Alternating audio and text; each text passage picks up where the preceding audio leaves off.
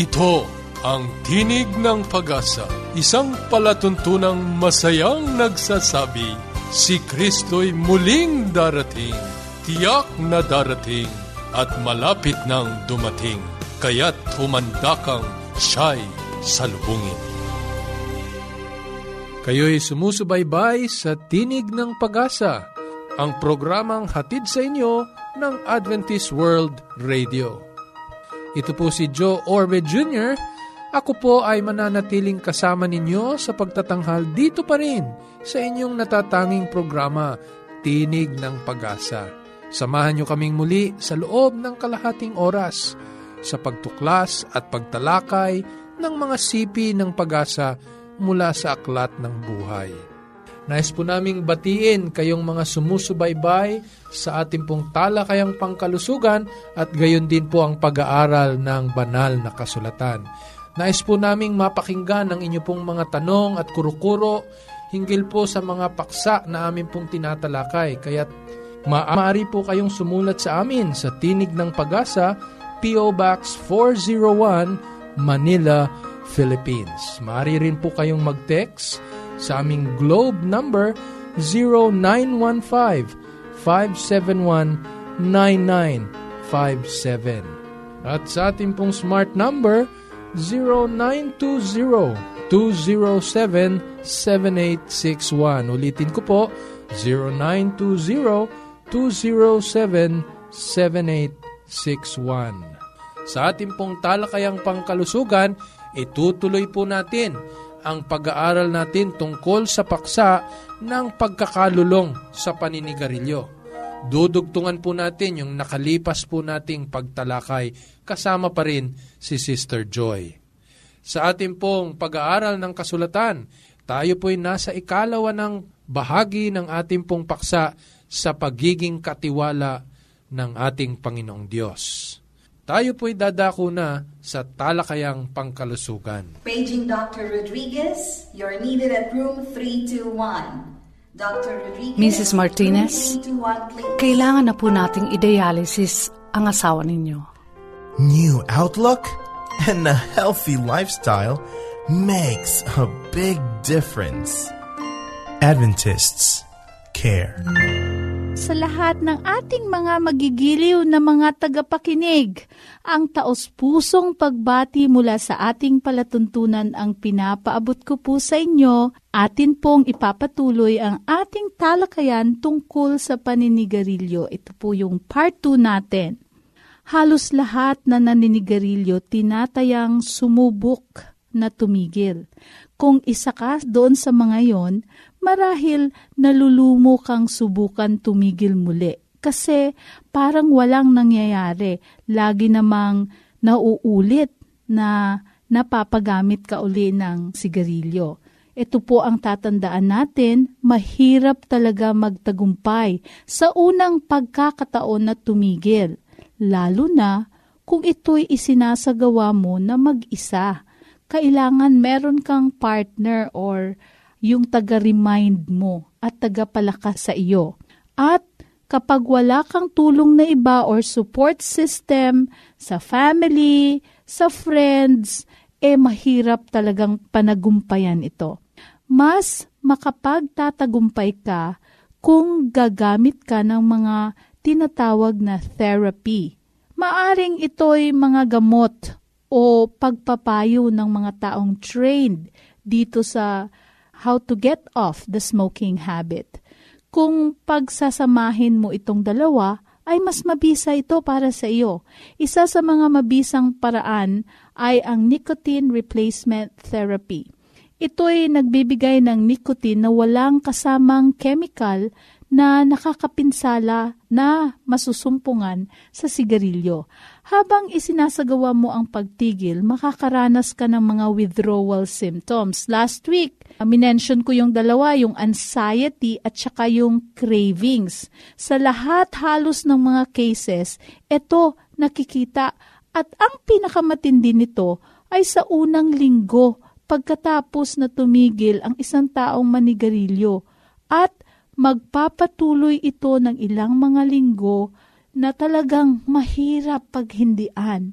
Ang sabi ng maraming mga naka-overcome na nitong addiction, it took them three months and more bago talagang nagkaroon sila ng confidence na kaya nilang hindian at talikuran ang paggamit ng sigarilyo.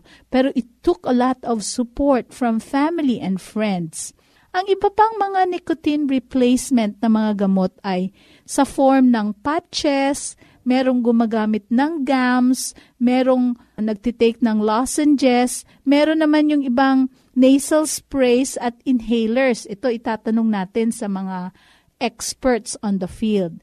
Lahat ng mga ito ay makakatulong labanan ang withdrawal syndromes o symptoms o pananabik na muling manigarilyo at maiiwasan ang mga nakakapinsalang mga kemikal na maaring magdulot ng cancer.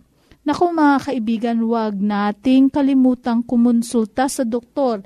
Hindi rin po maganda yung nagsiself-medicate tayo na, ah ito pwede to, maganda to para sa akin. Mas maganda po, alam ng mga experts kung ano ang i-recommend para sa atin. Okay, yung mga doktor na ito ang nakakaalam ng mas mabisa lalo na sa mga specific individual situations ng mga kliyente na gumagamit ng sigarilyo. Pagka sinimulan mo ng itigil, maging itong nicotine replacement na paggamot, makatulong ang regular na exercise. Ito ay nasumpungan na nakakabawas ng malaki sa mga withdrawal syndromes. Dagdag pa dito yung pagtanggi at pagpalipas ng pananabik na manigarilyong muli. Tulad ng gumawa ng ibang activity kapag nandun uli yung desire na manigarilyo, gumawa ng ibang activity tulad ng paghugas ng pinggan, paglakad-lakad sa labas, kumain ng mga healthful foods, carrots, apples, mga butil tulad ng mani o mga buto kesa lingunin o tingnan o pumunta sa tindahan para bumili ng sigarilyo. Tandaan, ang pananabik na muling manigarilyo ay tumatagal lamang ng humigit kumulang sa 5 minutes. Kaya kapag nandun yung desire, palampasin mo lang ng 5 minutes, mawawala din yung pananabik na yon o pag nanasa na gumamit uli ng sigarilyo, gumawa ng isang bagay na maging abala ka at bago mo malaman, lumipas na ang 5 minutes at iba na rin ang iniisip mo na wala yung isip mo doon sa pagnanasa na gumamit ng sigarilyo uli. Mahalaga rin alamin ang mga pangangatwiran na ginagamit natin sa ating sarili. Kilalanin ang mga ito na sisira sa iyong pasya na tumigil na ng paninigarilyo. Tingnan mo muli ang mga dahilan kung bakit kinakailangan mong tumigil sa paninigarilyo para sa kalusugan mo, makakabawas sa budget, sa paggastos ng pagbili, you know, hindi lang sa kalusugan mo, kundi sa kalusugan din po ng pamilya kasi meron tayong second-hand smoker at saka third-hand smoker. So, kung iniisip natin ito, tutulungan tayong maglakas ng loob na maghindi kapag andun uli ang pagnanasa o paggusto na gumamit ng sigarilyo dahil inisip natin mas marami ang pakinabang kesa nadudulot na okay para sa atin. At umisip din ang mga pangungusap na pangpalit mo sa mga pangangatwiran na mapabalik sa paninigarilyo at unti-unti itong matatanggal. Alamin mo rin sa iyong sarili alin ang mga bagay o karanasan na maaring nag-uudyok sa iyo muling bumalik tulad ng mga pagtatambay, tulad ng mga oras na walang ginagawa. Siyempre, makakaisip ka ng ano kaya para makarelax ako. Iiwasan mo ito. Marahil kasama dito ang mga taong kasama din. So kung mga in the circle of smokers tayo, mahirap po maghindi, lalo na kilalang kilala natin yung amoy, kilalang kilala natin yung feeling na idudulot niya, pero pag inisip natin yung advantage na madala nung pagpipigil sa sarili, eh, maalaala muli natin yung gusto nating maganap sa ating sarili at sa ating buhay. Humanap ng mga kaibigan na tutulong sa iyo na ganapin ang iyong pasya na tumigil sa paninigarilyo. Pagaanin mo ang iyong trabaho upang makatulong ito sa pakikipaglaban mo laban sa pagbalik sa paninigarilyo. At bumawas ka rin ng stress kasi kung stress ang reason mo para makarelax, gumamit ka ng sigarilyo, bawasan yung maraming stress. Humanap ng mga paraan at panahon na magiging masaya. Sa pagsasama ng paggamot at pagpapayo, mas malaki ang porsyento sa matagalang tagumpay sa pagtigil ng paninigarilyo. Ang mga gamot ay nakakatulong laban sa withdrawal symptoms, habang ang pagpapayo ay nakakatulong linangin ang iyong kakayanan lumayo sa paninigarilyo sa paglipas ng panahon. Mas mahabang panahon na magugol mo sa pakikipagpayuhan ay mas mabuti isa dito ang isinasagawa ng mga Adventista na How to Stop Smoking na program para sa mga nagnanais tumigil sa paninigarilyo. Pag-usapan natin ito muli sa susunod. Alalahanin, ang pagtigil ng paninigarilyo ay malaking bonus sa ating kalusugan at sa ating pagpahaba ng buhay upang maging masaya sa loob ng pamilya. Kaya alam niyo po, magpasya na ngayon at ipanalangin itong pagpasya niyo na tumigil na sa paninigarilyo. Kung meron po kayong mga katanungan, muli, ini-invite ko po kayo na ipadala ito sa Tinig ng Pag-asa at npucadventist.org o di kaya i-text sa globe number 0915-571-9957 o smart number 0920-2077861.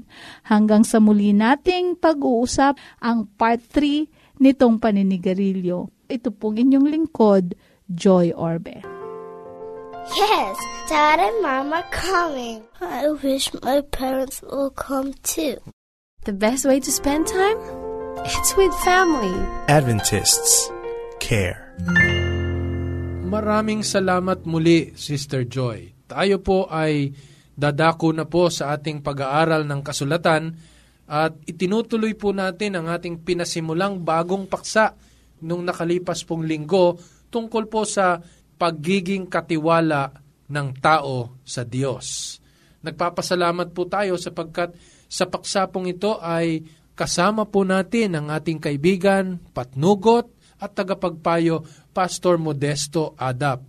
Siya po ay naanyayahan sa iba't ibang mga pagpupulong hinggil po sa paksapo ng pagiging katiwala at nagiging kapakipakinabang po ito sa maraming mga kongregasyon na kanya na pong nailahad ang mga bagay na ito sa kanila.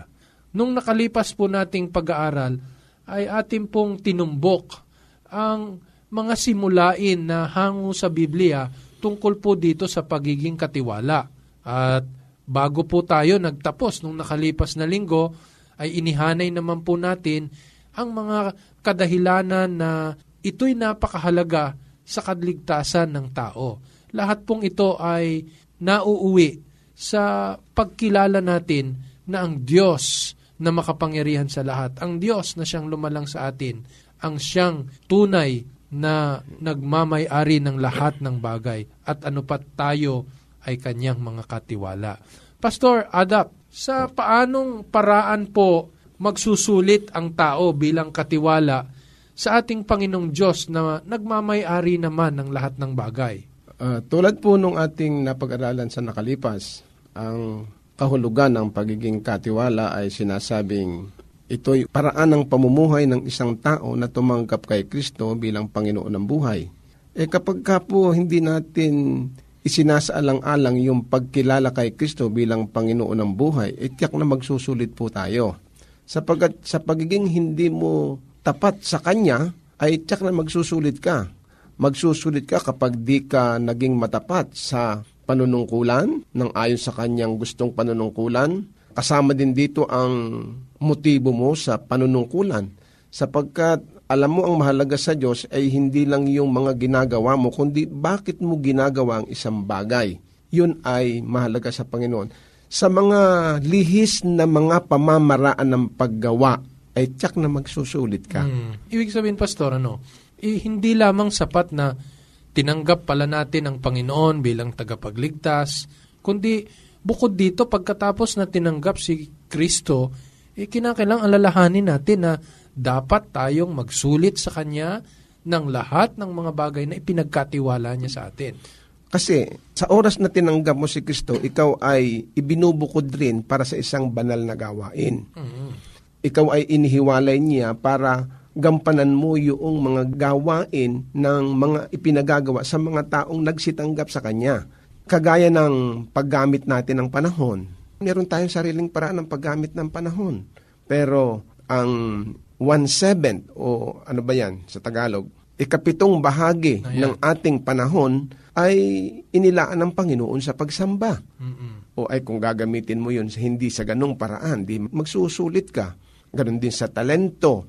Ang iba sa atin ay binigyan ng iba't ibang uri ng talento. So, yung mga talentong yun, ang sabi ng Biblia ay, ano man ang iyong ginagawa ay gawin mo sa ikaluluwalhati ng Panginoon. Eh kung ang talento mo ay ginagamit mo sa hindi pagluwalhati, eh makalilibre ka kaya sa pagsusulit? Mm. O, yun ang maalagang mga bagay. Kagaya ng treasure, yung mga kayamanan na inilagay ng Panginoon sa ating mga kamay. Ito rin ay mayroong paraan ang Panginoon ng paggamit. At kahit nga sa pag-iimpok, eh meron din paraan ng Panginoon. Ang sabi niya, huwag mong impukin dito sa lupa ang iyong kayamanan. O sa Totoo langit ka mag-impok ng iyong mga kayamanan. At isa pang bagay na tayo ay pinaalalahanan ay yung ating environment. Kung natatandaan mo, Pastor, yung mga Israelita, eh, noong nagkakampo sila, eh, para maalagaan ng environment nila, eh, magdadala sila ng pala at maghuhukay kung sakaling sila'y dudumi. Di ba? Mm, mm, mm. Oo. Pati nga pusa, marunong mag-alaga ng environment eh. Saka nakakita ng pusang hindi mo na naghukay sa kanyang pagdumi. Tama yan. Mahalaga yung pangangalaga ng ating environment. Ang isa sa mga dahilan ng ating malaking kalamidad dito sa Maynila at sa kung saan saan pang lugar ay ang kabiguan ng tao na pangalaga ng environment. So, maituturing ba natin na kasalanan, no? Ang hindi pagluwalhati sa Diyos o di kay paggamit ng tama dito sa mga ipinagkatiwala niya sa atin. Kasi pinag-usapan natin yung pagsusulit sa Diyos eh. Yan ay mga ebidensya ng pagiging masama ng tao, ng kasalanan. So, yung mga hindi paggamit ng tama ng panahon, ng talento, ng kayamanan, ng ating katawan, at saka ng ating kapaligiran, yan ay kapahayagan ng nasirang relasyon mo sa Diyos sapagkat kung ang Diyos ay isinasaalang-alang mo, hindi mo maaaring gamitin ang mga bagay na ito sa isang pamamaraan na hindi nakalulugod sa Kanya. Kaya sa maikling pananalita, Pastor, pagka ikay nagpatuloy no, sa hindi tamang paggamit nitong mga ipinagkatiwala sa atin, eh walang paraan na tayo po'y magkakaroon ng bahagi sa pagliligtas ng Panginoon. Anong ibig mo sabihin ng bahagi sa pagliligtas ng Panginoon? Eh, Kasi hindi po pwede na doon pa tayo sa langit maninira ng mga Ah, kalikasan, ganon. di ba? Oh. Halimbawa, hindi mo naiingatan ang kalooban ng Panginoon Correct. sa paggamit ng panahon. Eh, paano ka magkakaroon ng bahagi sa pagliligtas ng ating Panginoong Diyos? Kaya nga dito sa pag-aaral ng pagiging katiwala, ay hindi lang ito basta tumutukoy sa pag-iipon ng salapi. Yun ay actually napakalayong bahagi ng pagiging katiwala. Ang pagiging katiwala, kagaya ng ating pinag-aaralan, ay character development. Yan ay paghuhubog ng ating mga ugali. Sa pagiging katiwala, ay hinuhubog ng Panginoon ang ating ugali. Nais ng Diyos na hindi lang tayo magsanay ng katapatan, kundi tayo ay maging tapat para makagawa ng katapatan. Kapag ang tao ay tumanggap na sa Diyos ng kaloob ng pagtatapat, ang kanyang mga gawa ay magpapakita ng katapatan. Correct. Tama Mm. yun. Tama yun. Eh, nangangahulugan, Pastor, talagang itong katapatan na ito, inaasahan ng Panginoon sa atin. Mm, kaya nga, huwag tayong masyadong ika ngay mag ah, hinanakit sa Diyos na madami siyang ipinagagawa. Kasi sa katotohanan yan, sinasanay tayo sa mabubuting gawa. Yan sabi sa Epeso 4.10, di ba? Sinasanay tayo sa mabubuting gawa. Hinuhubog ang ating pag-uugali. Sinasanay tayo dito sa lupang ito upang maging angkop tayo sa langit. Totoo po yun. Kaya babalikan ko po kasi ito po ang lundo nitong ating ikalawang yugto ng pag-aaral, ano mo? Merong mangyayaring pagsusulit talaga. Meron. At pagka tayo'y hindi nakaabot sa pagsusulit na ito, sa kabila ng pagnanais ng Diyos na ipinagkaloob ng lahat ng mga bagay upang magampanan natin ito ng tama at hindi po natin ito nagampanan, ay talagang magwawakas po ito sa hindi maaring pagkakaligtas ng tao sapagkat sa kanyang likas, eh hindi na bago ang kasalanan. Pero hindi tayo dapat mag-alala sapagkat sa mga pagsusulit na ito ay kasama natin siya para tayo papagtagumpayin.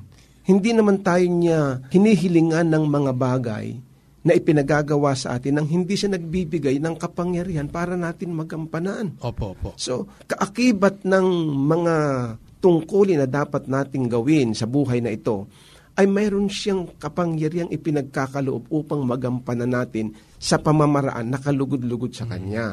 Yun ang napakabuti sa Kanya. Okay. Hindi ka lang pinagagawa ng isang bagay, binibigyan ka pa ng kapangyarihang magampanan mo yung bagay na yon. Yun, yun ang pong kagandahan, Apostol. Kaya nga, totoo rin yung sinasabi ng Biblia na hindi yung ating ganang sarili, kundi ang Panginoon na nabubuhay sa atin. Kaya pagka hindi natin niluwalhati ang Panginoon sa ating mga katawang templo, eh talagang, sabi nga ng Biblia, ang sumisira sa templo ng Diyos, no? Gigibain din. ay gigibain din niya. No? Kaya halimbawa, yamang napag-usapan din natin yung paninigarilyo, Pastor. No? Sa talakayang pangkalusugan. Pagka tayo nagpatuloy sa hindi magandang paraan ng pamumuhay at ang ating pong katawan ay malalagay sa isang yung pagkakasakit o di kaya'y mauwi pa ng dahil sa ating kapabayaan sa kamatayan ay talagang merong pagsusulit sa Panginoon. Sapagkat ibinigay na ng Panginoon sa atin eh, yung maaring kalakasan natin para magtagumpay tayo sa araw-araw sa pagiging katiwala. Yung bagay na yun, tinitingnan ng iba na ang Diyos ay malupit. Pero hindi niya alam na sa kanyang paninigarilyo, siya na mismo ang naglalagay ng hadlang Hmm. sa kanyang sarili upang tamuhin yung maligayang buhay. Eh kasi ang Diyos nag-offer ng magandang buhay. Ha?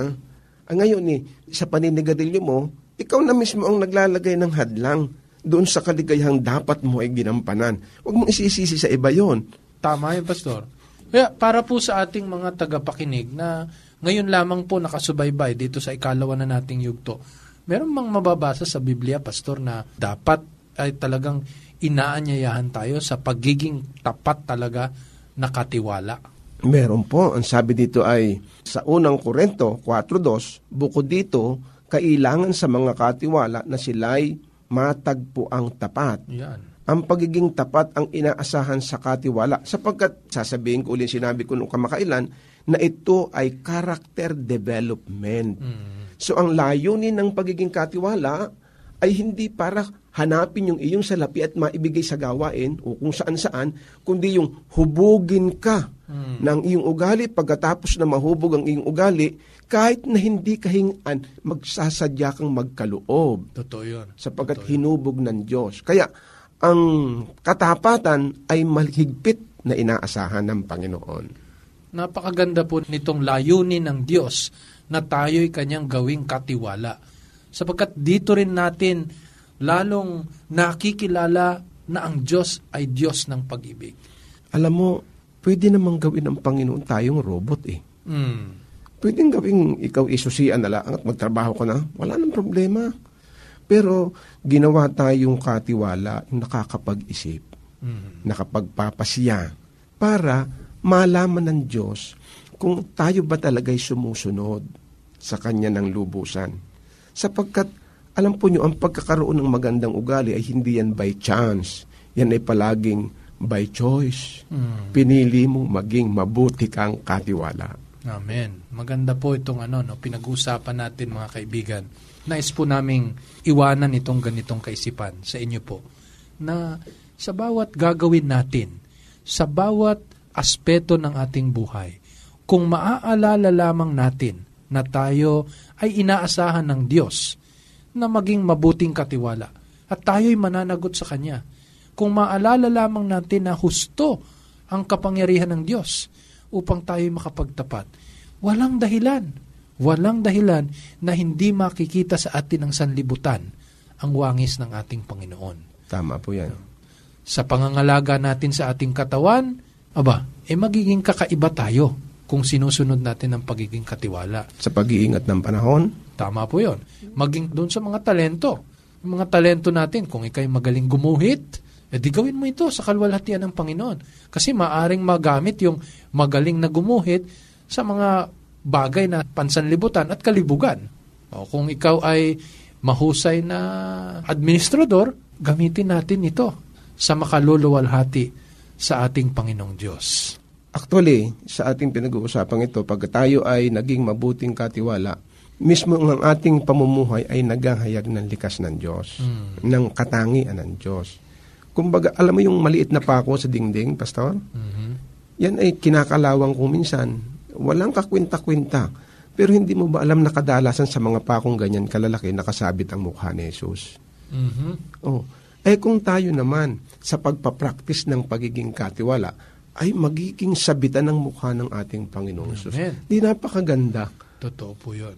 At yun ang layunin ng Panginoon sa pagiging katiwala. Mahubog tayo ayon sa kanyang likas. Magmula ngayon, Pastor, magiging dalangin natin na ang pagiging katiwala ay hindi magiging utos ng Panginoon sa atin na pabigat.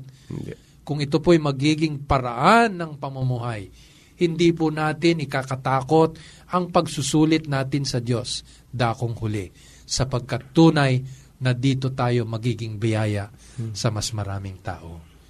Sana po ay nakinabang po kayo sa ating pag-aaral dito po sa paksa ng pagiging katiwala. Sundan niyo po kaming muli ni Pastor Modesto Adap sa ganito pa ring himpilan, sa ganito pa ring oras sa susunod na linggo. Kung kayo po ay may mga katanungan, nais po namin na ipaabot niyo yan sa amin.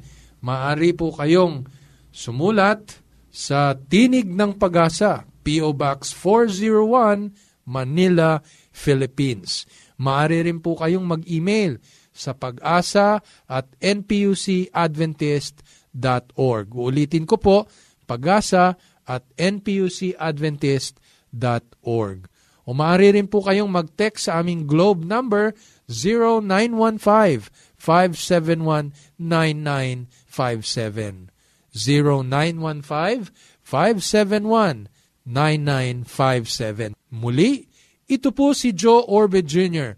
hanggang sa susunod na pag-aaral sa Roma 15.4 sa pamagitan ng pagtitiis at pagaliw ng mga kasulatan ay mangagkaroon tayo ng pag-asa.